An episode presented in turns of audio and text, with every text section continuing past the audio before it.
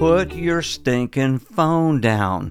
Doesn't it aggravate you when you're having a meal with someone or you're talking to someone and they're texting or they're surfing the internet? It aggravates the mess out of me because it sends the message you're not even paying attention to me. This especially happens uh, if I'm doing that and my wife is trying to talk to me. This is the second little installment of The Revolutionary Communicator, book by Jedd Medefind and Erik Lokkesmoe, where I get the principles from, but I used to teach from this book. And uh, in the first one, we talked about making question asking an art. In this one, uh, we're going to talk about sacrificing distractions in order to be a better communicator. Multitasking always diminishes attentiveness.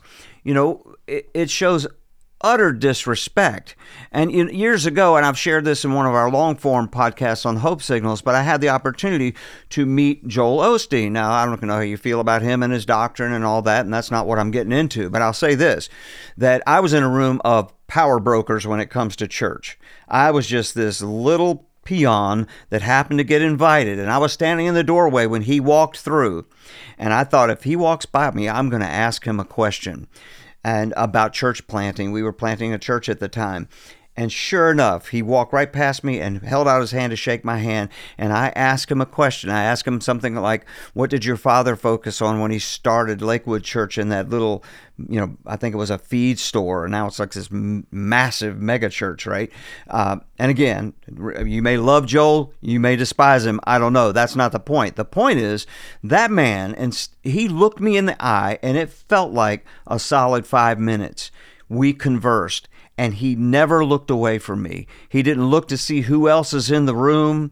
Um, he asked me questions back. It was as if we'd known each other forever and we were just having a casual conversation.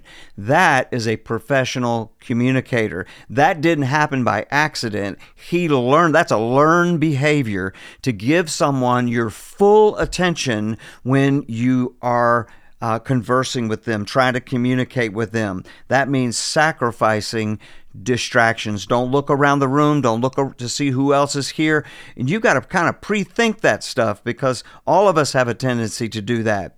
And so I encourage you, if you want to be a better communicator, make question asking an art, but also sacrifice distractions and show genuine value for the person that you are communicating with. God bless you. Have a great week.